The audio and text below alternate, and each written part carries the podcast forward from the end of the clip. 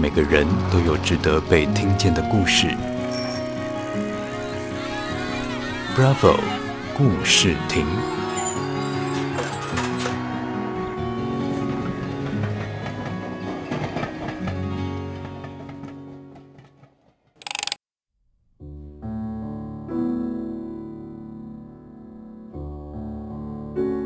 大家好，我是 Tiffany。那今天邀请到 Sharon 来跟我们分享一下他的生活经验。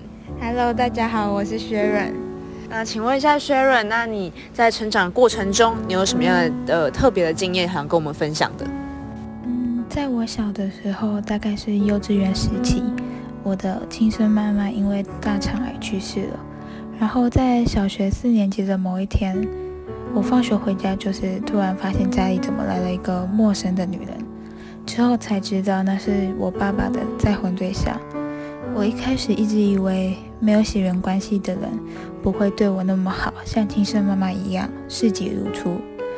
那时候的我其实也对陌生人很排斥，所以我就会对他讲很多伤人的话，或是做一些像是无视他之类的很幼稚的行为。就是要故意让他很难过。到了高中，我长大以后才发现，原来他其实一直对我就是无条件的那么好。在我国中、国小那个时期吧，我的身体状况不是很好，常常半夜会胸口痛。我那时候发现我的继母不管多晚或多累，都会赶快送我去急诊，然后很关心我，为我很担心。那时候我才知道，他原来。是真心对我好，不是我之前想的那样。然后从那时候开始，其实我就慢慢改变对他的态度。到了大学，像我们现在就是很好很好的朋友。就是他让我相信，有些爱真的是不求回报的，这跟血缘无关。就是真的有人会愿意无条件的对你好，为你付出。所以我现在其实很感谢他做的一切。我也相信，有很多时候，我们付出不一定是想要有回报，只是单纯的希望你能过得更好。这真的是一种很强大、很无私的爱。在学测考完后的有一天，我跟我朋友在图书馆聊天，聊到一半，我看到我爸爸传了一个讯息给我。那是快放学的时候，讯息上面写说，我现在这个妈妈得了癌症，而且是很罕见的那一种。我一开始很错愕，接着我想到小时候的经历，那种那种失去最爱的人的痛苦，我就很难过很难过，因为我不想再体验一次了。从那之后开始的每一天，我看到我现在的妈妈因为化疗的关系很难受很虚弱，但每次只要我在她面前，她却都一样笑笑的，假装自己很快就好，没有事的时候。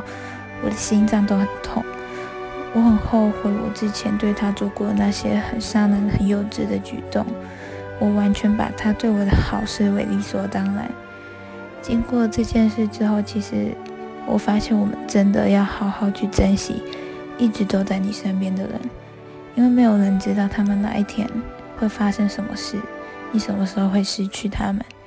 然后现在的我也了解到，其实只要一点点的关心，对他们来说就很够了。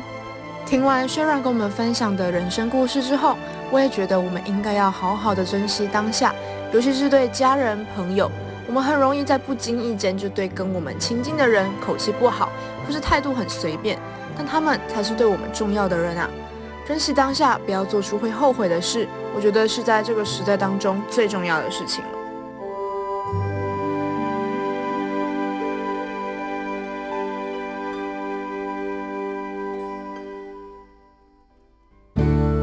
Bravo，故事亭，让每个值得的故事被听见。